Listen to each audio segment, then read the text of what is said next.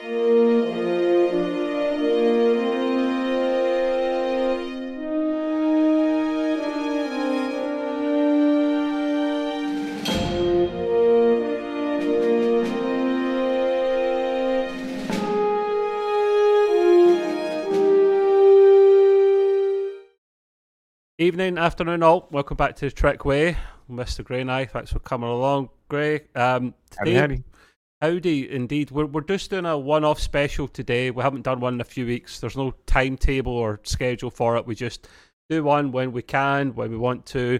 Um, and we have a, a, a sheet of, well, a spreadsheet of loads of, well, it's a spreadsheet, it's a Google Doc full of ideas.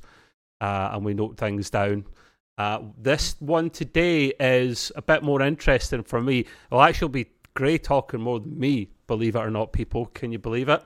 Uh, so stra- strap in. Yeah. uh, You're going to interview me. That's what it is. Kind of, yeah. It's kind of. And he thing is though, right? Because this is this is this is where this is all coming from.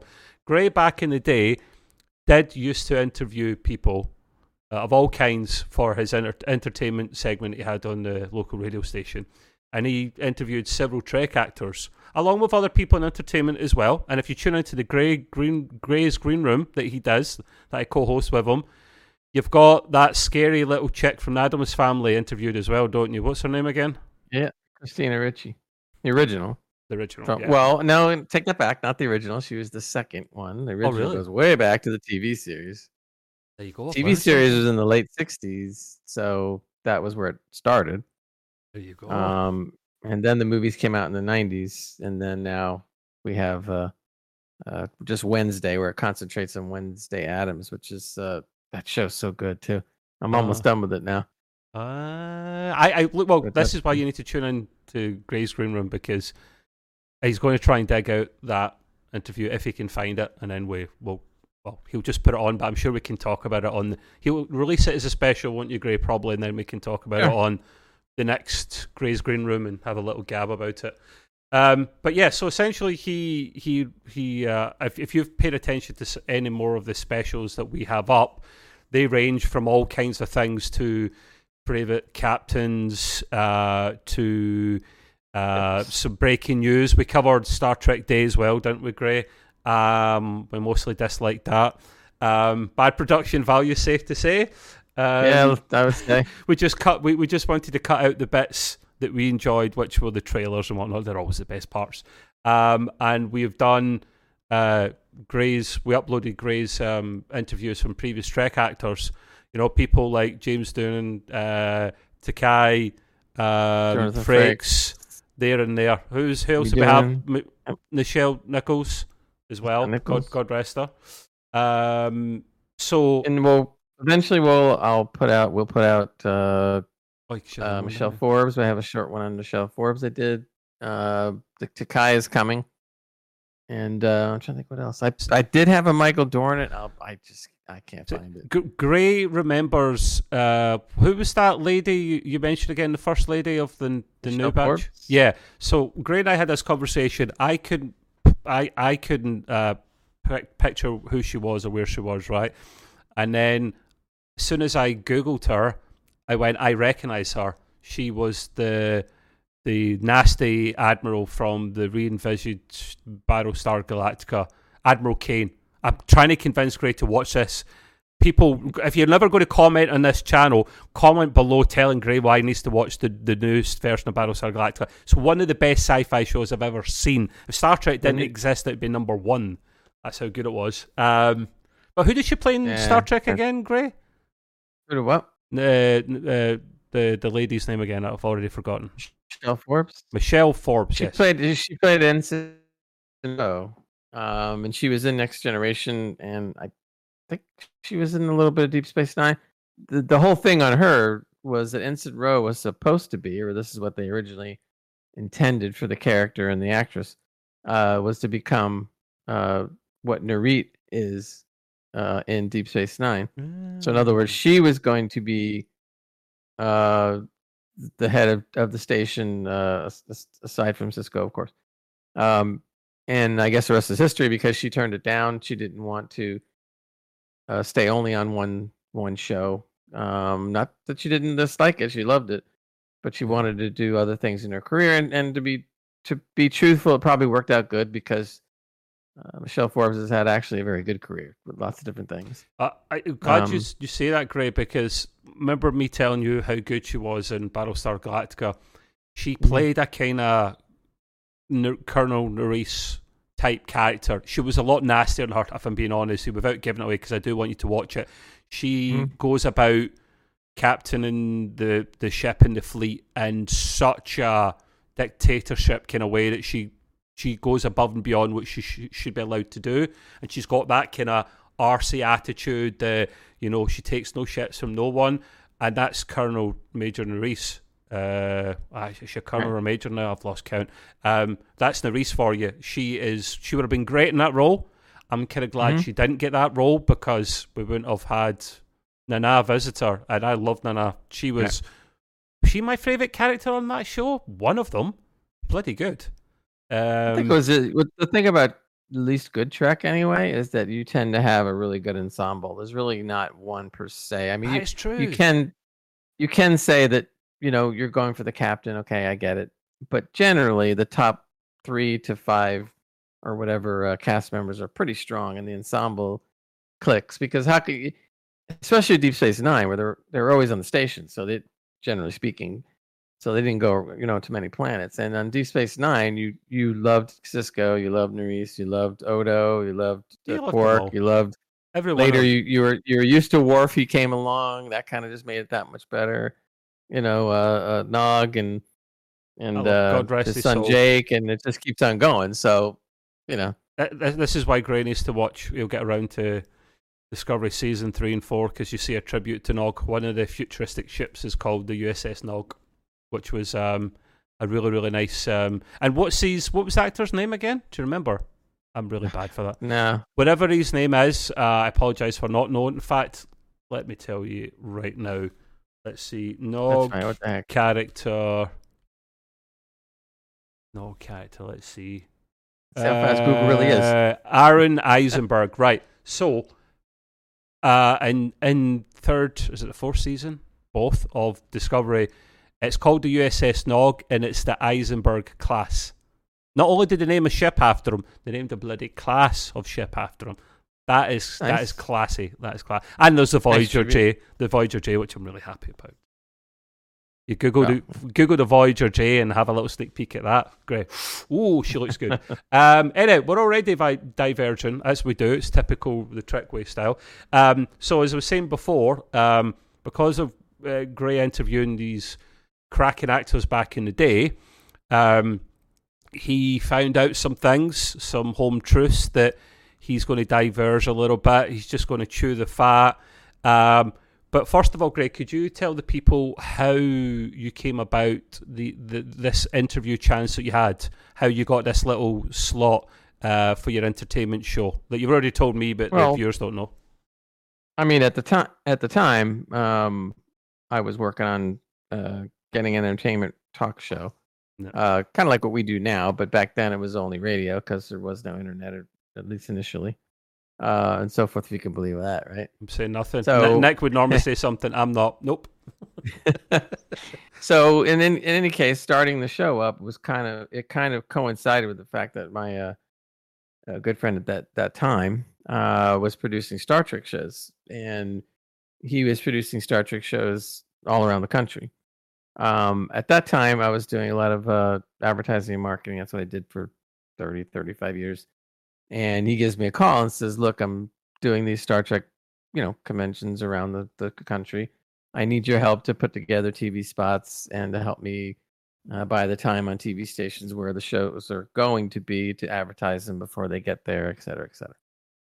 So I said, Cool. So I saw an opportunity and I said, Look, not that I was going to ask him for money other than my expenses and stuff for everything. But I said, look, you could do me a favor. You don't have to pay me my fee as long as I get to inter- interview the actors, or at least meet minimum of meeting them. I would have taken the money, and bet- better than that, being able to interview them, put them on a show. So he said, sure, we we can work that out. So it was a good relationship, and through that, uh, I was able to meet uh, not everybody in the Star Trek casts of the, some of the shows, but but enough. And uh, what we would end up doing is we take this. I would take the star, and we would prior to maybe the event or them going on stage to talk or whatever. Um, I would get you know anywhere from 15 minutes to 30 minutes to 45 minutes, whatever, to talk to the star, ask whatever I wanted, and et cetera, et cetera. So we would go to some quiet part of the hotel and and do our thing. So as you can see on the Trekway, I didn't do a lot of these interviews happened in the 90s, like 1991, 90, 90 um, and you know, unfortunately, sometimes the audio isn't the greatest, but you can hear it well enough for sure. Yeah, yeah. Um, but this is such a thing. I mean, you're talking about videotape and audio tape that's 30 plus years ago. Yeah. Uh, I'm surprised some of it even survives, but it's it's weird. A lot of times have passed, but I remember it like it was yesterday to some of these people, and I was just like thrilled to be able to talk to uh, people such as this, but also because it was from Star Trek. And it is true sometimes when you talk to some people and they say, uh, when you talk to celebrities or whatever, are they, you know, are they divas? Are they regular people? And I found that most of the people that I've talked to were all pretty much regular people when you really started to talk Good. to them and I would talk to them not on camera or not on audio, and it'd be it'd be pretty much the same thing. We'd be talking about maybe uh favorite sports they like or favorite movies that they like or But not Trek related, you know, just or, normal day stuff. Yeah, just yeah. normal stuff. You know, in fact, I used to go out of the way when we weren't on camera to talk about things other than Trek because I knew that that not that they didn't want to talk about Trek, but when you talk when you talk about it inside, outside, all day, every every day when you're on a or it seems like every day when you're doing conventions, yeah. um, you know, you look for a little bit of outlet to talk about something else. Smart, smart. So I we would that. often talk about whatever's whatever happened to be going on. Yeah, yeah you know, or anything, which is kind of neat. Um, I one of the out of the people I, I've talked to a bunch of different people, and they're all like their personalities are definitely different from you know one to the other. Who, who was your uh, favorite if you're going there before we the, you do the whole spiel in one go um, break up? Who's your most I talked to the TOS cast. Some of them I've talked to. Some of the next gen cast. Probably my favorite would be Doohan, James Doohan, who played Scotty. Only because he was a real interesting guy. He'd been around and done a lot of stuff. Talkative. Um, yeah, very talkative, and he would also not hold back. He would give you opinions, bad, good, or indifferent. Um, no problem. And generally speaking, uh, his evaluations or what he talked about were usually pretty good. Yeah, you know, and he and he would talk and talk about it in such a way that he wasn't. Uh, what would be the right word? He wasn't trying to be vitriolic against people he was just kind of saying as it a matter of fact kind of thing. Well, like me speaks his mind. I appreciate that. Right now, some of that could be taken as being uh, somebody who had some kind of an, a vendetta on someone else these today. Yeah, you know, but it really wasn't that, um, and it's hard to explain because unless you were, you know, talking to him a lot. I spent probably more time with Jimmy Doohan than I did the other crew, only uh, for whatever reason. Because at that time when he came down, um, we had put together a larger radio tour. Mm-hmm. So we basically were in a limo with a him. Limo. I was. You I was, posh yeah, I was in limo. that you are. so I'm in a limo. So I'm drinking the champagne and, and the. Here's Jimmy Doohan right here next to me. Hey, Jimmy, what's up? and um, we're sitting there talking, going from station to station. So we visited probably five stations in that little tour of, uh, I guess it was maybe two hours or something Two hours. Nice. Um, and so we go in each station. They would interview him for ten or twelve minutes, and we, hey, how you doing? We'd leave and go on to the next thing. Um, one of the little stories that was pretty cool is that at that de- that time, um, the uh, post production house that I was working with, and post production, if you don't know what that is, is basically after filming uh, certain things, whether it be a commercial, a movie, or anything. Now it's CGI people usually. Right. Goes into post production, which could mean a lot of things editing, uh, putting together the music, uh, the, the, the character stuff you see on, on the, the uh, type, the, I don't want to say character generated, but the typing, the letters and things you see across the titles. All the garbage is done in post production. So there was a post production house that we used, and we kind of churned off these Star Trek commercials because they were pretty much uh, uh, kind of like rubber stamped. Every one of them were very similar to each other because they didn't need to be different. Yeah. Um, so we would just kind of pump them out. So when we went there, um, a couple of the people there, especially the president of the company, uh, was a big Star Trek nut. So he was always happy to. He himself generally would not always come into the client's room uh, to watch stuff because he's too busy with other stuff going on and running running the business. But whenever we came, he would always find time to come and chat with us. And many times we brought this if they were in town, we tried to bring a star with us if we could. It didn't happen very often. Yeah. Um, but this day, it was kind of unusual because when we went, went into the post production room, this is about probably about a year or two before uh, Jim, we brought Jimmy Doohan down. Um, they had a big wall, one like imagine your, bedroom, a good sized bedroom, and one whole wall was completely painted black, and then stars and planets and everything were drawn around. And then in the middle, about this big, was the, the Enterprise. Okay. I knew this. So I sat there and I, I told my friend at the time, I says, dude, if Jimmy Doohan's coming down here, we're going to be running around anyway. We got to bring him into the, the studio and just not, don't tell anybody. Just telling him, just book a session as if we're going in there to edit stuff, even though we knew we we're. Was this the original shit. one they used for the model? Uh, no, no. This was a paint, a, a painting on a wall. Still, So still the impressive. so what it was was a painting. And this guy spent time. It was a nice looking Enterprise, and it was pretty good size, yeah. painted on the wall. Uh, so it looked like it was going through space on this big wall. So I said, don't tell them that we're bringing Jimmy Doohan. Just tell them like we're gonna come in and we're gonna edit commercials together, like we always do. So okay, so we do that, and then we walk in with Jimmy Doohan, and the front desk people knew who he was right away, and they're like, "Eh."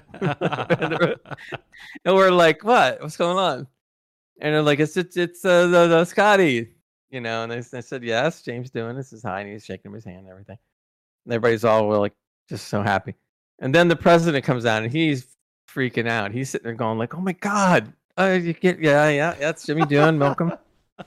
He was like just beside himself. Is that what he so- liked to be so called? happy. Sorry to interrupt. Did he like to be called Jimmy? Was that his thing? He was like, please call me Jimmy. If Mm. someone tried to call him James or Mister Doohan or When he was introduced, he liked to be called James Doohan.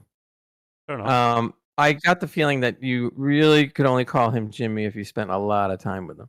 Did you call him Jimmy? Um, I called them both James, Jimmy. okay, right, okay. Yeah. you know, but anyway, so so as we come into the room, you know, because at this time they still think we're editing commercials too. And he says, "No, we're not really here to edit commercials, but we did bring Jimmy by to sign the wall." Oh, nice. And they just went, "What?" And he says, "Yeah, you know, did you want Jimmy to sign the wall right under the Enterprise?"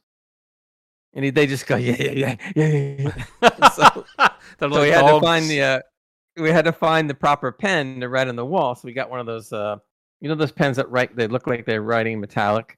Oh yeah, like a- like a- like a- yeah.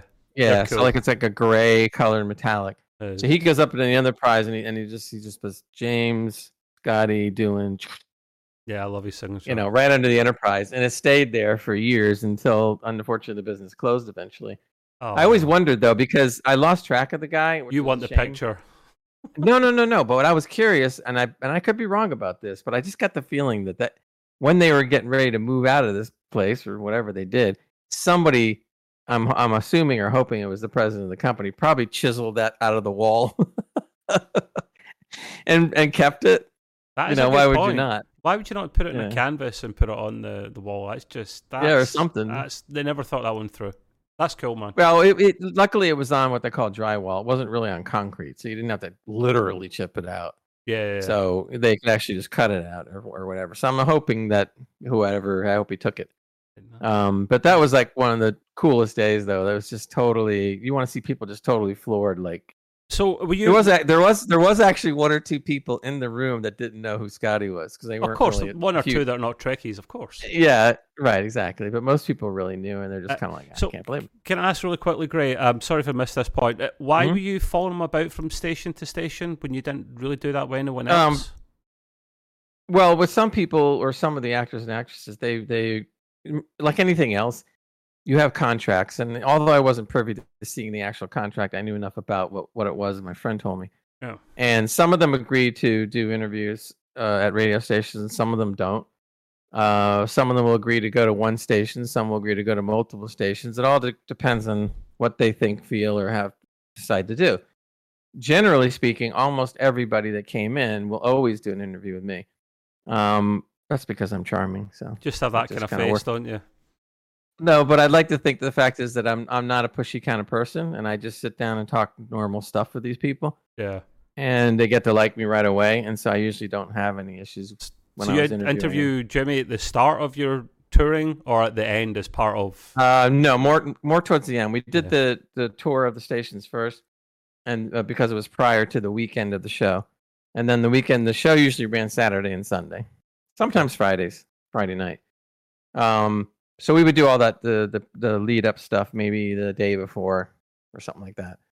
Um, so it was kind of fun. It was always fun coming to the stations and watching them all, you know, gawk at the whoever star I bring in or something. You you, you found um, out some home truths as well uh, that you you I think you're comfortable sharing because God rest his soul, he's he's passed on now and not going to sue you hopefully. So um, some yeah, there's so, so, you're in a car for a while, the limousine. You're having to chew the mm-hmm. fat, aren't you? And kill some time. And because he basically says what's on his mind, which I love, he maybe blabs a bit too much, but he tells you some things that you found yep. interesting from certain characters or actors he's worked with and a mm-hmm. certain mm-hmm. TV show he's worked on. Yep. Um, I probably not privy to say everything he told me, but he, but I can say certain things that are fine. Yeah. That's not a big deal.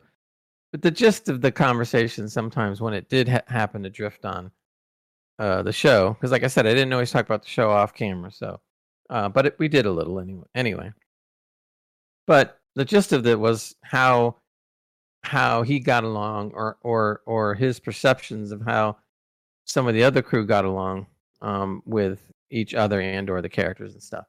Um, from what I gather, and some of this you, people have seen in our, articles as well, it was kind of a, a split between the cast, and, and I don't mean a, a, split meaning they hated each other necessarily, um, but you had your your top three, and your top three, of course, oh, in the original series was going to be Shatner, Nimoy, and uh, DeForest Kelley. So you would tend to find the, those three kind of hanging near, around each other more often than they would be hanging around with the rest of the, the guys. Doesn't mm-hmm. mean they weren't seeing them, doesn't mean they didn't see them. Didn't doesn't mean they didn't intermingle with them. So I don't want people to start thinking like, oh, they never talked to them. No, that's not the case. It's just that that tend to be the somewhat of the division, and that's not unusual uh, back then with certain stars that have attained a certain stature. It's not that they're not every star acts like they're they're uh, uh, uh prima donna style king. Yeah, or the old style king and queen from years ago. Yeah. Like, Don't touch me you know, and so so not all, I'm not going to say that there are a few that are like that, but just not that many. So it wasn't really so much that it's just that that's just the kind of how the the hierarchy, if you want to if you want to call it that, just kind of fell into place. So that was that was one thing. Um, uh, Jimmy pretty much got along fine with with uh the rest of the cast. Nichelle, he had many good things to say about Nichelle and and uh, George Takei and Walter Koenig and uh, that's good you know, and the rest and stuff overall. Uh, when it got to the those three, um, everybody uh, kind of knew who DeForest Kelley was because DeForest Kelley actually had a history before he came on the show. Yeah. Uh, DeForest Kelley used to used to star. If you Google him, you see the oldest you'll see That he's, Great, sorry. Sorry. At that time, yes. Okay. At that time, yes. He had been already been in a lot of westerns. Um, and if you'd seen, if you look at his filmography, he he was in a bunch of westerns, and a lot of times he, he was a bad guy um, and he was the perfect bad guy. He's played actually pretty pretty good in some of those pictures. Um, now it's not unusual to think about this too, because Roddenberry always said that Star Trek was a western in outer space. This is the way he always viewed it. True. Um, is trying to take a western and put it into outer space. What would it be? Um, Forrest Kelley came from westerns, so he really he knew what that was about. So, so as far as I guess the uh, at that time, the one that had done the most, it was really, you know, D. Kelley. So at that time. Now, he said he had a, Jimmy said he had a pretty good relationship with uh, him as, um, when it gets to talking about Nimoy and, and Shatner, then it starts to change a little.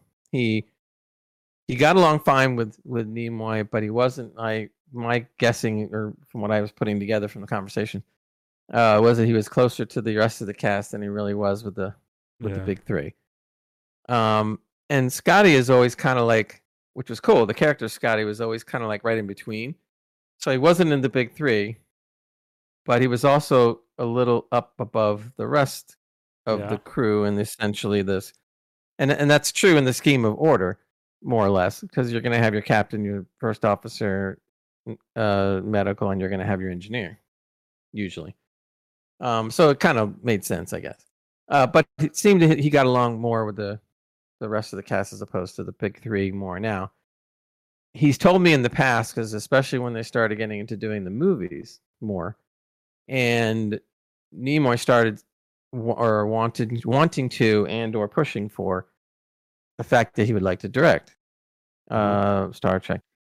Now, Nimoy has directed a couple things, and if you remember, he did Three Men and a, and a, Baby, if I remember correctly, which actually was up for awards and stuff. It was a really good movie. He also directed several other things that uh, actually worked out during uh, Star Trek well. days, yeah, like the early Star Trek uh, days, and afterwards. Oh yeah, uh, as well. So he's he's got a decent little, you know, resume behind him as far as directing.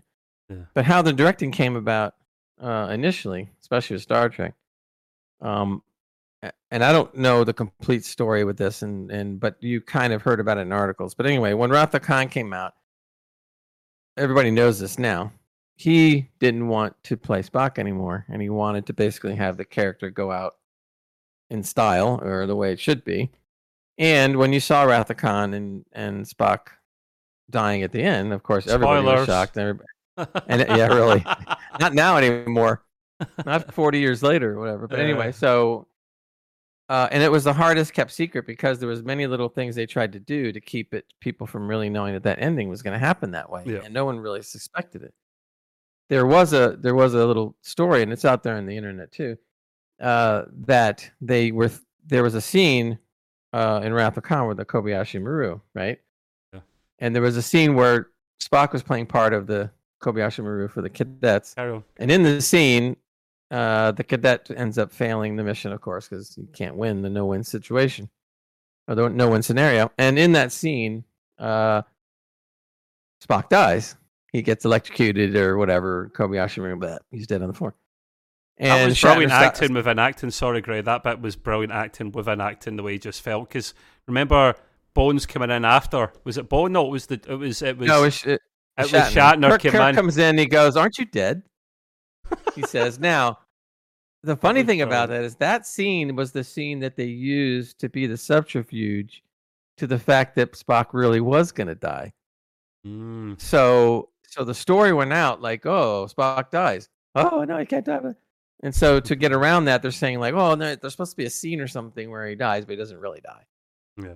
And that was the scene. So when you first saw the movie, and myself included, when I saw that scene, and they and and Kirk goes up to Spock and says, "Aren't you dead? Are you supposed to be dead? Aren't you supposed to be dead?" I said, "Oh, that was what they're talking about. Oh, okay. Brilliant. I love. Now that. I get it." Yeah. And because it's happened so early on in the movie, totally took your mind off the fact that Spock was ever going to die. So that when he did die, Holy crap! The entire theater was was dead quiet, and uh, quite a few people were sobbing, including, including myself, yeah, including myself. Yeah, yeah, so it really, really hit. So now, afterwards, of course, they're all like, "Oh my god, that was such a great movie!" And da da da. Is Spock really going to be dead on this? So then the talks started happening. Now I don't remember. There's different stories. They say that the talks started before Wrath of Khan hit the theater, uh, and or and or whether it was after Wrath of Khan at the theater, whatever. But Nimoy started saying. They started going, "Oh my gosh, you know, we have to bring you back somehow. Are you sure you don't want to play Spock anymore?" And Nimoy started double thinking this, and he and he said, "Well, okay, but the caveat is that I get to direct." Ding. So when Star Trek Three: Search for Spock came out, who's directing? Leonard Nimoy. Yeah, but was there a big pushback? Did they try and say no, or did they give the role, mm, to, the director role to him? No, I don't think. I don't think there was. I don't think there's much of a pushback because they didn't have much choice. They felt they you could know, we have a winner here. Directing, you know, that could have backfired. And look, Star, Star Trek Two at that time made so much money back then that they were like, "Oh my god, we found the the cash cow. We got to keep this rolling." Yeah. And so they agreed, and of course, the Search for Spock was pretty good. Um, Leonard Nimoy did also directed number four, um, which was also very good. And Shatner done five, the... didn't he? Well, it, the story is, and I'm sure I'm sure it's all true, that after Nimoy directed two, Shatner's going like, "Hey, I got to direct one." He directed nothing though. What? So he directed five, which unfortunately in the group of group of pictures out of, the, out of, the, six. I, I, you know now that I've gone back to it and watched it again, there was some there was some actually very good scenes. Well, I see that that one or number many. one. Maybe number one's a bit worse. I don't know. I can never make up my mind if one or five is the worst. But yeah, I definitely don't look at number one as being the worst. I would always put number five, but there was still some there was some still worthy scenes in the movie. Yeah, it's but most of it, you know. Now, what was kind of funny though is uh if I remember right, Star Trek Five is where they introduced Sybok. Uh, that just is, that just sounds like which is Spock's half brother. Just sounds like sneakers. I'm sorry, just what the f- yeah. But now we have Sybok in what was it? Strange, Strange New Worlds. Worlds. That was genius. That was good writing, Gray. That was smart. Yeah, I like that. Go back and pick a character that that only was around briefly, and flesh him out big time. About, and then all of a sudden, uh, he's back. See now that was cool two. the way they did it. Wait, oops, sorry. The way they handled though having uh uh what's her name uh in Star Trek Discovery being his sister was that was awful. Sorry, Burnham. It, Michael yeah, Burnham, it's yeah. still awful. Always will be awful. No, I agree. The way that they was, handled it was awful. There was no need for it. You could have done it without it. She could have just been. She could have been raised by Vulcans and not connected with Spock. That would have been fine. Why? Yeah. That was the fir- that, that was the first part of the downfall of shitting all over Star Trek canon. Yeah, yeah right, exactly. Don't get me started, man. I know. So anyway, that's the story from coming out. To circle that back around to mm. Jimmy Doohan, mm. uh, I asked Jimmy Doohan about Shatner, and he, he, was a little careful what he said, but he said what he th- what he thought, and basically he said that Shatner really didn't didn't treat the, everybody except the big three with all that much respect. He he it was a certain amount of respect. Um but it was more like um um you know, I have attained my stature in life and you haven't yet sort of. Um so again, I'm and now I'm taking it from one one guy. And I tend to believe it only because Jimmy really was very honest in his opinion and very smart guy too. So he said that no, nah, he didn't really get along with a lot of us, meaning doing on down. Um, it was just like the relation, but the way he explained it was very interesting. Though he didn't make it sound as if uh, Shatner actively hated them or actively sought out after to be pissed off about them. He was he was putting it more, and people have to remember this is a lot of years ago. You're talking like four. He, didn't go out his way to interact with the right, rest but of the this cast. is the but this is the way a lot of the stars acted back there, not just in Star Trek. In many movies, many TV shows at that time, and going back even more so in the 30s and 40s. Okay, if you're a star, it's like, hey, I'm a star. I don't need to be around you. Nothing, nothing personal, but I'm a star you know, and stuff. And that's the way it was treated. And even though in, when they did the movies, which was later than the 30s and 40s, obviously, there's some of that was still present in in in the way things were done, not like today. So Jimmy said, "Look," he said, "there is no better actor, in my opinion, ever to play a captain in Starfleet, but but uh, William Shatner." Mm-hmm. He flat out would tell me that. He said he was he was he was Captain Kirk. He always will be Captain Kirk, and he's always, and in my eyes, he's always going to be the best. He's just good. He's just good. Yeah, agreed. You know, and the, and he, and he, so he's separating the fact of that from the personal relationship side of things and stuff. So he wanted me to understand that I'm not trying to say he was trying to be mean necessarily. No, you were asking the questions to be fair, so right, but he wasn't he wasn't gonna like do you any favors either. Okay. Yeah. Uh, unlike he said Nimoy, who was who he, he was a little closer to and was always uh, pretty nice and DeForest Kelley, etc.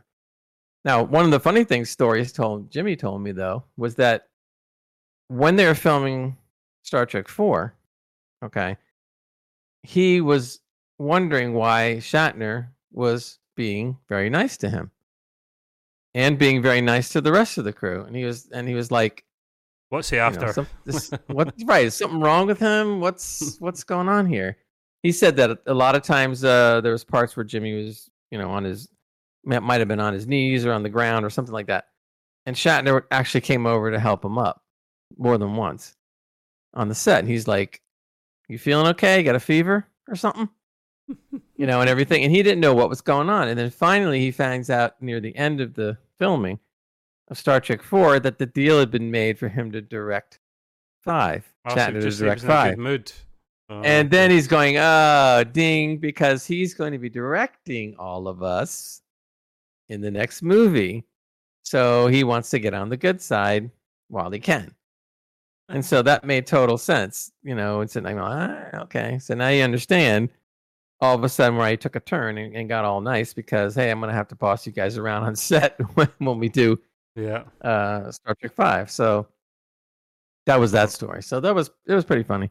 The only other little stories that are really cool is a lot of people don't may not may or may not know uh, that uh, Jimmy Doohan was quite the linguist. Uh, now he was not that he was necessarily studying to, to be one, but he he picked up accents rather rather well. He could do a lot of different accents. It was just a, a talent of his. So he would end up getting picked up as a linguist. You know, in when he did his parts, they would just come up and say, "Hey, can you do this accent? Can you do that accent?" And so he starts going into the accents while we're sitting in the car one time driving. Oh, so he goes into the, that was one of my questions. Goes into the, of course, he's speaking normal American because he was. And did he switch into Scotty, didn't he? And he would just switch into Scottish, oh, and into, ah, and then he was switching to like every other dialect you could think of throughout Scotland, Ireland, England. And he's going, yeah, well, so you know, when you're talking like in the whatever, he would talk this kind of accent from this area of the country. It's like this, but and he would just do it. Wow. And we were just listening to this, and it was funny. Yeah, because he's got uh, northern, uh, he's got Northern Irish uh, family background ties, doesn't he? Way back. He has, Scott- he has Scottish too, by the way. Yeah, both. But if you listen to um, yeah. Gray's interview with him, he actually tells you why why he came away with the Scottish accent he did, and and it's credit to James Jimmy himself why he came away with that accent. He literally was asked his opinion of what accent he should go for. They let it up, mm-hmm. left it up to him, and he went, "Well, he's got to be Scottish, don't he? Because he makes some of the finest engineers." They went, oh, "Yeah, I can going to be impartial and agree with him there. And while it wasn't a bang on accent, I don't expect it to be. A, because sure. he's not Scottish, and B, because the Scottish accent can be thick sometimes. So he puts a yeah. purposeful uh, angle he, he on it, like, like, like, like, Mel Gibson in Braveheart. It, yeah. That's not how it sounds, but he puts it in a way that can be understood. Right. It's still believable. And hey, I loved it. I don't care. Believe me, some of the accents he was doing when we were in the car, I I can I couldn't even understand some of the stuff he was saying. So he knew how it's supposed to be the sound. Northern but, Irish, right? But he had to he had to Americanize, so to speak, the Scottish accent so that people could understand what the heck he was saying. Mm. Yeah. Um. So and that you know and that worked, but no, but but nobody, everybody knew, you know, he was he was Scottish. There was no doubt. Yeah. You know, and his character was great though. He went out of the way to always talk about you know the the the, the whiskeys or whatever that he got a hold of. oh, like, so is he giving whiskeys and stuff because of the character? No, he he he did, he, he just liked a he liked a good wee dram regardless. He liked a good yeah. He liked to drink, so he, it was the thing for him. Were, you um, drinking that in the in the limousine, no, Gray? No, no, no, no. Your no. champagne, your woman, you're no, having no. a great time with James. No, no, no. When they're on, we're on, when they're on, we're in that when they are in that mode. Yeah, no, that's not happening. Okay. Although I wonder because uh, not with Jimmy, but uh, there was a time uh, I went on one. I met Walter Koenig uh, once, um, and we talked, and he did, and he did a great interview and stuff like that. And I, interview, I? I wish I had that one. Some of the interviews are lost, maybe forever. Some of them are. I'm lucky. If they're under your couch, it. viewers, if you find them under your couch, please post them into the track. We'll, we'll put them online. Well, when I was going around with Walter to diff- to the difference, so but we went to three or four stations. The, there was talk about two different things going on at that time because not only was he uh, obviously Star Trek and stuff like that, but he also had a very big role in Babylon 5, which happens to be my second most uh, favorite sci fi series right after Trek. and he he played a, a character in that, and so he was actually popular for that as well. So this the questions were coming out of the coming out from both sides, you know, both about both shows, although mostly Trek. But what I thought was funny that that day that I interviewed him, and I can't tell you for sure. I can only tell you what I suspect, but I don't know. Um, he was the kind of guy, at least that day, where when he wasn't on camera or he wasn't in the mi- front of the microphone, he wasn't on, you know, turned on to do his thing, to do his interview. I couldn't think of anything more than Space Cadet. So he, he was like, when he wasn't, when he was off, he was Oh. just kind of like, like almost like the the the the the tip, stereotypical '60s hippies kind of thing. And he's just kind of like, yeah. Did he do his uh, character's voice as well for you, or did, did he Oh, refuse course, to of do it? course he Because, did. oh, he did say, no, no, no. He did a little bit, but he was just kind of like this, kind of like, yeah, well, yeah, yeah. Uh, man, a few words, and just kind of like rolling his head around, and like his eyes are like. So I'm sitting there thinking, like, Was he on something? So I don't know. I mean, I suspect that maybe he was. I don't really know. But here's the thing that was was really cool of him, and maybe it's because an actor can do these things. I was a little bit concerned because I was like, oh boy, what happens when he gets in front of the mic and the mic's turned on and he's doing that? He'll switch like that, Yeah. won't he? Oh my god, like a light switch. As soon as the he was just like, yeah, and then as soon as the microphones went on, he's completely like I'm sounding right now. Just did straight interview. Smelling salts under his nose. You're back. Joke- yep, was joking around with them, and we, you know, talking. Really great interview. Went off really well. Then when we left the studio, he was back to. Are you trying to talk to him the whole time and get stuff out of him? And I I was, but he wasn't real talkative. I mean, he wasn't rude or anything. so, how did you get an interview with him? That must have been very dull. Yeah, it, it didn't. It didn't last very long, but that way. But it went for a little, few minutes, whatever. Yeah. But that was just the funniest thing, and I'm sitting there going like, "Wow, man, I, I I'm not gonna even guess what you might be on or not on, or maybe he's just like this all the time. I have no idea, but it was interesting. Oh, is there any reason you never got hold of Bill? Bill well, the, the top, the, the main three, the top three at that time, uh, when the start, when my friend was doing the Star Trek commer- uh, conventions, he basically couldn't get a hold of those three for various reasons. One of them being they wanted a lot of money uh, to be, and, and that wasn't going to work. the The budget for the Star Trek shows were only what they were. He was able to do many more shows. Sorry, is this for your with- interviews or for the radio interviews, or is this for conventions? Well, the the point is, is that when the convention happened in my city, which they did all the time, I automatically got the interviews. Hmm. So he was already bringing them in anyway for the Yeah. show. I didn't have to pay for anything. Um, and they could do the interviews, which would be great for the show, great for the Star Trek in general, stuff like Hmm. that. But there really wasn't a budget that time to bring in the top three guys. It just it just was too too much. It's always about this, Um, isn't it? Yeah, I know. I know. It would have been nice to be able to talk to some of them. Now, aside from that, a lot of some of them didn't want to do the interviews either. I don't believe Shatner was doing many interviews at all uh, back then. You're lucky if he did one. Did he do conventions Um, at all that you're aware of? Not as much back. Not as much back then as he did a little later. Hmm. Um, but whenever he did, it was definitely major coin. You know, and that's okay. To his price is his price. Um, Nimoy the same thing. Nimoy didn't, only did so many shows, but it was gonna it was gonna cost you to get him out. You know, same thing. Um, DeForest Kelley, because he was older, De- DeForest Kelley uh, died I think in the early '90s or mid '90s. Yeah. S- he wasn't around, you know, to do shows really that much. Um, so I never got a chance to meet him. Um, as far as the TNG crowd, uh, I met and or interviewed, depending. Um, uh, like I said, Michelle Forbes, Jonathan Frakes, um, um, who else? Uh, Gates McFadden, uh, Brent Spiner. Neither one of them did interviews. Um, you don't have. He doesn't have. He doesn't have these interviews. He can't find them, guys. These two. I'm but I, well, no, no, the, I actually did not do one with either one of them because they weren't doing them. Oh, ask me why. but I did get to to mingle Right. with them because every time we would do a Star Trek convention, there was always be like a cast party for the people that worked on the show, worked on the convention. So we would all attend like a dinner thing, and this and the stars came out. It was required, but they came out either way. and so that was kind of nice because you got to mingle around for like an hour and get something good to eat and chat with them and stuff like oh, that. Oh, nice. So, That just for So all the, the to- staff that worked there, then basically, yeah. Yeah, the yeah, yeah. pretty much, pretty much. And we all got pictures and signed and everything. I've got all my Star Trek pictures. I'll show you them again one day, but whatever. They're all you know signed and stuff like that. I've so. lost mine. I had them all. I had all mine signed from the Voyager convention, mate, and I can't find them for love nor money. Devastating. Yeah, and, and I don't have every single cast member sign. I could have easily, but I don't. I have things like uh, My claim to fame is meeting Kate Mulgrew.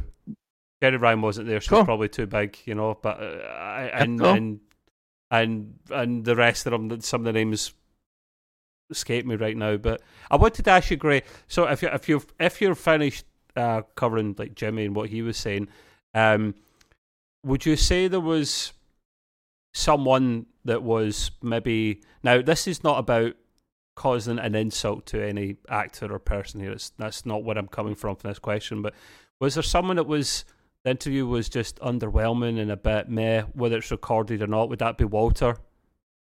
Funnily enough, um, probably. yeah, because he wasn't saying probably. much. Um, it wasn't a bad interview, but it, it could have been better. But it wasn't terrible. he didn't either. say a lot, but then neither did Frakes. If you listen to that interview, he he was a lovely guy, but it just seemed that was the shortest of all of them. You know. Well, the, to, to, to, to, to be honest, most of the stars don't really talk all that long. They generally talk around 10, 15 minutes, and that's it. You know, and even, even when you think about it, when they're when they did appear on talk shows, even on TV, you really think about it. As far as being on air, they weren't really on air for more than 10 or 15 minutes. That's That it. is true if you think So that's what they're used to. Now, Nichelle Nichols talked a long time to me, but that was her choice. I didn't Yeah, that was I didn't know. ones. I right. I didn't know that was going to go that long.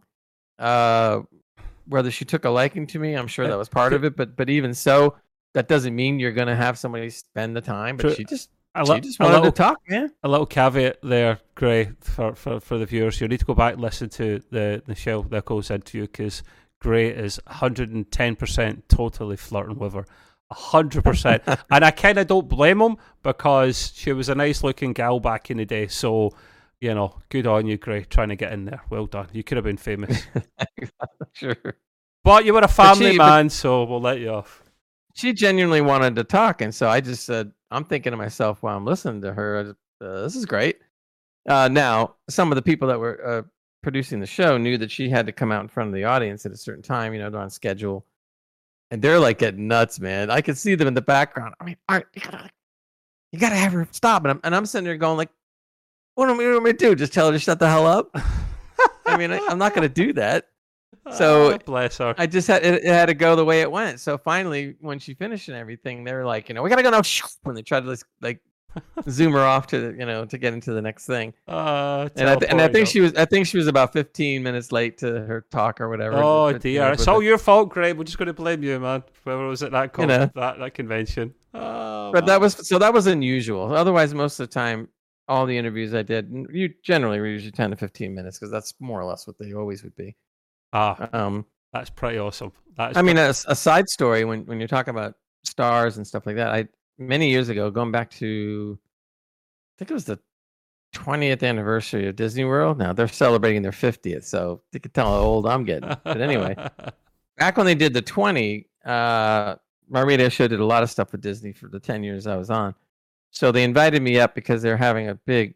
They never and they've never had one as big as this, including the 50th. Now, never had one this this big for the media ever uh, since, and and and so they invited us up, and what they did is some of the stars that were in for the event, okay, they they put up a what'd you call it, like a like a mini studio, okay. and they had like three rooms. I think it was three rooms.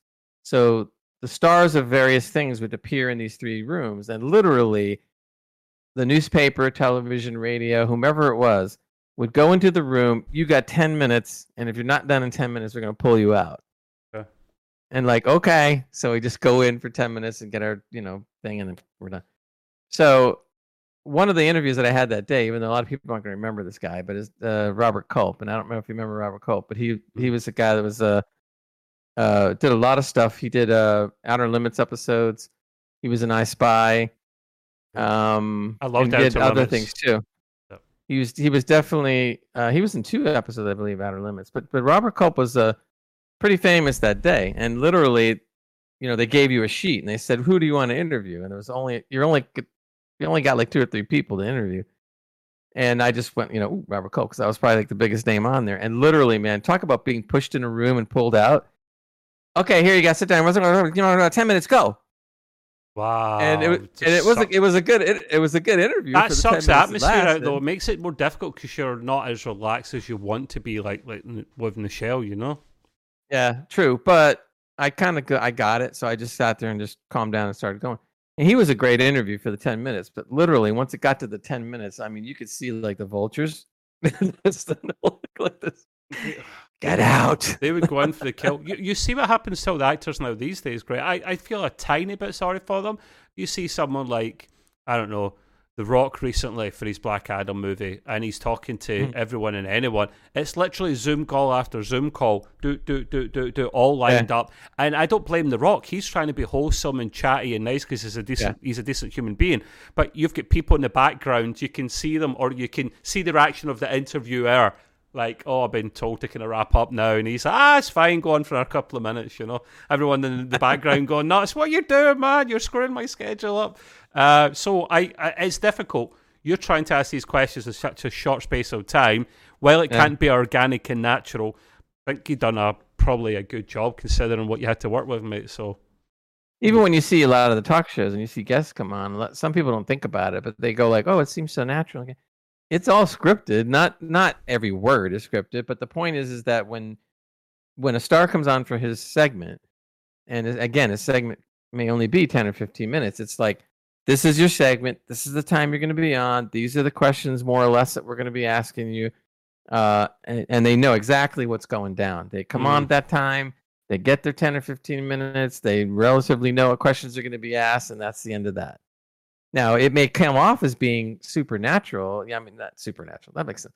Uh, have it come off very, very natural, and and yes, they're very calm and natural. But if you if you think that it's not scripted, it's definitely scripted. Of to, course, it is. You, know. you, need some kind of plan when you're going along, don't you? You can diverge sure. a little bit, but you still need main bullet points, like we do for our our episodes. Apart from this one, we barely get a thing noted down for this one because it's all going from Gray's noggin there, you know. Memory, yeah. Is there um Gray, before we wrap up, is there is there any other little stories along this theme, little funny things that p- come well, to mind that you want to mention?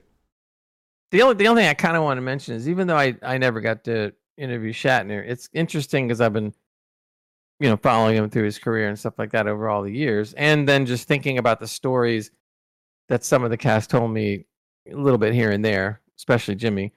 Um, it seemed to me, at least from what I gather, and also you can get it from uh, as a whole from other articles, and in my personal experience, I would say that even though Shatner wasn't the greatest person, maybe to them, uh, and he could have been he could have been worse, uh, but he was he is he was what he was.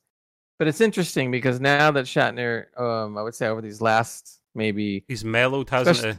Uh, yeah, I think he's mellowed a lot in the last 10 years and maybe more so in the last five or six. I mean, let's put it this way no one wants to see anybody pass away, but the dude is like 91, 92, whatever years old. Yeah. And I think, you know, when you get to that age, he's in great health back... for that age, though, man. Oh, hell yeah. yeah. I hope I'm. I hope I'm looking that good when I get that that age or whatever. But but in any case, he I think he's kind of now looking back and to his credit, especially the last few these last few years, he's been trying to make amends to anything that he may have done that was maybe uh, in the cast size kind of questionable or kind of mean or whatever, yeah. whatever you want to call it. Not weird stuff, just just you know mean or whatever. And I think he's gotten back to a lot of the cast members and and they've all kind of uh, you know when they're alive or or not, they all kind of made amends over the last decade. Is this including like Leonard Nimoy? Is this where you're going with this this story about how you tried to well, make amends at the end? Yeah.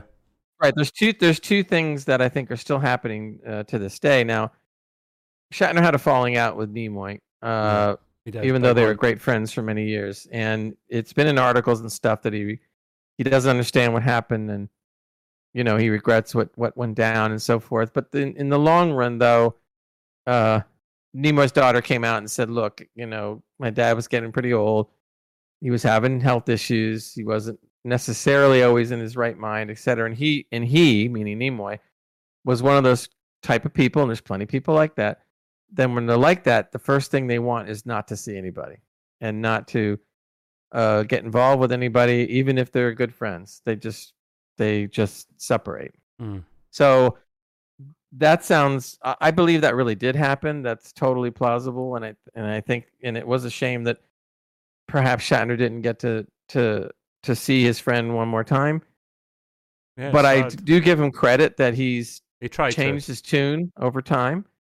Uh he did get back to a lot of the cast members and tried to straighten things out. He made he flat out made apologies for william shatner to come out more than once you know and flat out apologize uh, to them is is pretty big of the man, even though it took a lot, maybe a lot of years. There was a couple of people that especially didn't like him. Now, there there is only one exception to this. Yeah, and and this and this is George Takei. So they they had whatever falling out, uh, and George Takei is somebody that, and I think this is a shame because I I oh my you know I I talked about oh my I talked to George you know, in the interview and stuff like that. Um, uh, you've seen the interview. I'll I'll probably put that one up eventually or, or whatever. But anyway, he he didn't seem to have those kind or, or George didn't seem to have those kind of grudges back when I talked to him. Mm. Granted, this was thirty plus years ago. Um, I didn't really hear stories like that. I heard little little harumps and you know whatever. Harump, harump. Could, that's a new one. Harump, harump. He could have been treated them a little better, kind of talk and that was pretty much was what was coming out of a lot of the cast and stuff. But it wasn't really anything serious. I I don't know the whole story to this. This is only purely, purely, purely my opinion. Okay, but it's it bothers me a little bit because it seems like George has a real bone to pick with Shatner, and he just will not relent on this. And the bad thing is, is that it really has lately, especially, has been making George Takei not look so good. Yeah, because why do you do six movies with someone you really, really hate? And don't tell me it's just about prestige and money, because that's just lame. If that's but not case. just that, he even in the last so many years, he's always had a dig to throw at Shatner, no matter what. Mm. And when Shatner tried to make amends, he he did he totally refused and made more threw more barbs at him. Um, and when Shatner recently a year or so ago went up on the uh, uh, went went into space for real, uh, which was kind of cool. He Takei came right out and said he's he what did he say? He says he boldly went where everyone's gone before. That was pretty cruel. You know, well, to, to say to somebody. Not that many people have been there. What are you talking about, George? You haven't been there, mate. So Ex- exactly. So that was to me that was like the top of the, the heap, and I'm going like, oh please, do you really have to say that? I mean, Sounds like on. a five year old, doesn't it? It's... Exactly, exactly. And just recently, Shatner has come out and kind of had words and said, look, he's he's had this chip on his shoulder all these years. I'm not going to apologize anymore. It, it it is what it is, and if he wants to act like this, then you know, whatever. I just hope so, he keeps his mouth shut the day that Bill passes, and just be respectful. If you you don't need to like someone. I then, sure he'll, then he'll so. be hated. Then he'll be hated in Star Trek lore forever. I mean, God forbid that. whichever one goes first. I would hate to see the other, you know, do that. And they should be a bigger man and just kind of like if you're not going to say it, then just don't say anything. Yeah, agreed. Agreed. You know, yeah. even if you don't want to say something good, then fine, just don't say a word. You know, that's good enough. So we'll see what happens. And and you know, hey, look, people are people. When it comes down to it, you know, again, a lot of the people that I've talked to, and I I'm, I'm not I'm not making it sound like I've talked to hundreds of them, but I've talked to a few, you know, stars of of this or that, and generally speaking, they all were just just please people, man. Yeah. You know, and you talk to them about football or sports or base whatever. And you know, or they or you talk about their favorite movies, they're gonna they're like just just like another person that you would talk to that you got along with and your favorite movie was this and you're that. talking like yeah and i like that because bup, bup, bup, bup, and you just get yeah. a and you start talking about other junk and what you think about the state of this and that and the fun and the i mean it's just just it's just is. Yeah. And I and I think that was amazing when I first did this and I first talked to somebody like that. I you automatically go like, oh, this is like ooh royalty, you know, or something like that. And, and then you not when you start, relax and enjoy it. Right, exactly, And I never went into a conversation like that. I always tried to be myself, and I have no problem talking, as you can tell. And so we just got into conversations, and they got very comfortable with me, and we just sat there and blabbed about whatever, yeah. you know, and stuff. It was almost like you know, if he lived across the street from me, I'd be going over there, going, "Hey, what's what's up?" Yeah, you know? yeah. Hey, it sounded you like you enjoy it. That's the most important yeah. thing, and it sounded like um, Jimmy and michelle were two of your kind of more favourite uh, interviews, which is great because they're two of my favourite interviews to listen. When Gray had these interviews, uh, and I don't know if it was your idea, Gray, or mine. I think it was mine. I think I asked you, could we have these interviews and put them on the Trekway?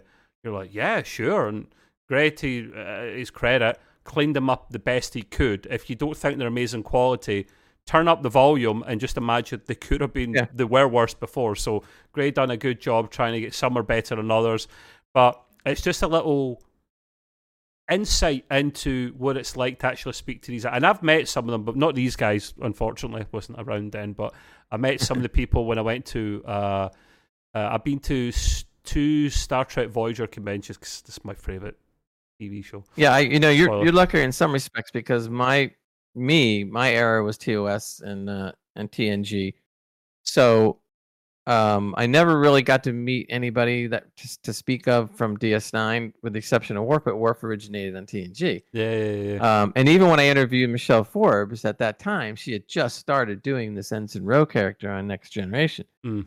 So when it came to most of Deep Space Nine and definitely Voyager, I met Robert Picardo briefly, but that's about it. I didn't meet any. I didn't. I didn't meet any of the rest of them. I was trying to think to speak of who I met. So I did meet Kate Mulgrew. I remember her um, making a promise that she would not leave until she'd signed an autograph for everyone, which was really sweet of her. Jeri Ryan yeah. wasn't there, and I'm gutted because I was 18 at the time, 18 year old lad. Jeri Ryan, Star Trek, catsuit. You can the rest you can put to your imagination. I was really wanting her to to meet her. Uh, Kate Mulgrew was lovely. Uh, I mm-hmm. met. Oh, Christ, what's her name? It might be Alice Krige, or it's the other one that played the Borg. It's the one from the movies, basically. Or no, okay. the one from Endgame and Voyager. Um, I met her, and I I remember dancing with for the, the thing at the end. You know, you actually could dance with some of the stars, and I was dancing with her. Uh, not an outfit and uniform. I never went that far, and no disrespect to people out here who listen and watch this who love dressing up for Star Trek. I can't go that far. I can't. Sorry. Everything else about it, yeah, the, the actors, sure. the the meeting, the dancing, no problem. But the the dressing up, no. So I bet a lot of these people had a grand, grand time, and then come back with flu. Uh, there you are. So I and I had all these autographs and things as well, and I, have lost it. I'm absolutely devastated. So these are great memories. Um, yeah. and I'm I'm glad, Gray, that you shared some of them with us because just nice to have that insight. Um, but what we'll do, unless you've got anything there you want to add in, Gray, we'll, we'll wrap up there. Um, We'll do the um, yeah. One last a little, thing. little funny, okay. a little funny story with uh, Nichelle Nichols. Um, when we were done each of the interviews at that time, since I was doing my radio show, it was called The Art of Entertainment, and mm-hmm. they would do a promo. A promo means a promotional commercial for the show. So I would write them something that only would take maybe whatever 10 or 15 seconds. And so they would say something like, Hi, I'm Nichelle Nichols, you're a Star Trek, and you're listening to The Art of Entertainment. And I have the Star Trek music. And I played all those promos, all the Star Trek promos and, and others on my show all the time during breaks. But anyway, the day that, that I finished her interview and that I did, gave her the little the little thing to say, she was funny, like a true like a true movie star. She's looking at the looking at the script and going like, "Okay, I think I'd like to try a couple of different versions." And she's like rewriting it a couple of different ways. And I'm like going to myself, like, you really don't have to. I mean, and they're they're all bugging me at the back, going like, you gotta get her out of here. She has to go on stage. I say, dude, what do you want me to do? And so she's going, let's do it. And so she writes it like two or three different ways, and then she delivers the lines on all two or three for me, you know, and stuff like that. So I was thrilled, but at the same time, the people in the back of me are going like, ah. I wish I heard these, man. I didn't hear this. I heard your um the the little promo messages, the little commercial advert things at the start, and it sounded like someone was doing the dishes at the same time. One of them that was amusing. I got, but I, I wished I heard these promos, man. I do have some of them. I, the problem is that I I have to go back on some of the shows and then run them through, which takes a lot of time. Does the radio only, station only, still exist? Go down there, man. Yeah, yeah sure. True. They don't exist. No. Oh no. No, what it was is I had these things because I had to be uh, both. I was hosting a show, and I had to be board and uh, board engineer at the same time. What do I mean by that? I controlled the microphones for myself, for my co-host, for anybody else that was on a mic. I controlled when the commercials were being played because they're right in front of me on a machine. So I had to sit there and just. So I had my own things on my own little carts, and I used to stick them in, and then I would have to play those. So mm-hmm. I don't have those anymore, and even if I did, there would there is no machinery that plays the suckers anymore. Oh. So ah. so virtually, I have to go into these old shows, pass up all the talk, and get to the commercials to find out which ones I play. One day I will do that because I want to lift them. Yeah. And when I do, then you'll hear him. I had John Frakes do it. In fact, you know, in fact, I had uh, it was funny. I had a sponsor back then. Uh, it was called Shorty's Barbecue. Then they had barbecue place, right? And he was a truck nut and stuff like that. And he was going like, "Oh, could you get him to do like a like a promo commercial for me?" And you know, and they're they're paying the station and me for the ad time. And I'm like, and he was a good guy and everything. So I went like, "I'll try." I said, "No promises." So I wrote up a line for Frakes, if I remember how it went. I said, um, I think the line was um, um, uh, he, that I he said something to, along the lines of I like to I like Shorty's barbecue, and I would take that over ever over Klingon. Uh, oh, what was the name of the the stuff that they used to eat? Uh, yeah, that's it. I, I said I, I, would eat that over Klingon gagh any day, and and I wrote that whole thing. You wrote that. For he him. Oh yeah. Oh yeah, yes. And he read it word for word. He liked it. He, and he read the thing word for word. And I said, really, thank you. I said, I didn't mean to, you know, push you that. But my friend is going to go completely bonkers over this. And so later, I played it for my friend, and he couldn't believe it he was going bananas, going like, "Oh my god!" I said, "That's how, like that is how so do you good." spell Gachman? Well done, well done. Yeah, I just I don't know. I probably just took it phonetically and tried to make. You it never whatever. googled that. I'll tell you that much. yep. So that was that was pretty funny that he actually would do it. I I expected him not to do it, but he's but he said, "Oh yeah, I'll do hey, it." What the heck? What a guy! Okay. Top top top guy. And you mentioned a little point earlier on, Gray, about before the internet and and making fun of your age. I remember what it was like before the internet as well. Believe it or not. Just saying. Yeah, I mean, people, people a little t- while. sometimes uh, they forget that the First internet. 10 well, years, now, 10, 15 years, yeah. It's not well, that I remember people. when uh, uh, when I was doing my show at the time. Um, I remembered that before the World Wide Web. Now there was an internet, but I but it was before the World Wide Web, meaning that there was no websites. The entire internet was run by DOS and typing text. That was the internet. Mm, it was the U.S. military. Yeah, yeah, yeah. yeah. Well, at first, but then when they turned it over, it became just text driven. Yep. So there was no, there was just the inkling of what you would call websites just starting, but nothing really, you know. And I always remembered I had a guy who was a fan of the show, and he would feed me stuff that he would get off the the text driven internet. And so he started feeding me little pieces of material here and there, and he's the one that found out about Babylon 5 before it ever became real because this is going back oh, now wow. what are the year before the night before 1990 or whatever around the time.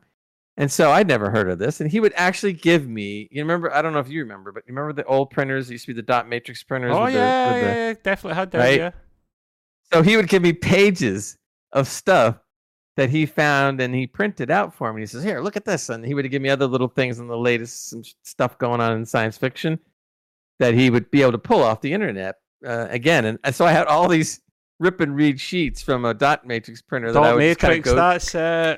So I, would go through it and I would just sit there and highlight some of the some of the cooler stuff, and then I would read it out on the show. So, so there, there, you, go. you. You've heard it first here, people. Gray did get a little bit of t- tidbits of the interwebs for his show back in the day. So there you go. Yeah.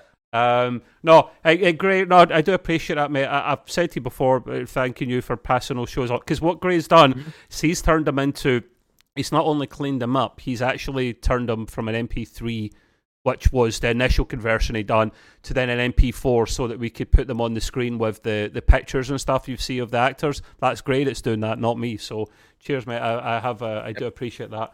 Uh, but we'll, we will wrap up there because uh, it is a it's a long one there. But we don't mind that. We like chewing the fat. Hopefully, you find this form of Star Trek discussion a little bit more interesting and different. Uh, no fancy editing, just two Trek nerds just talking about the love of Star Trek. Simple.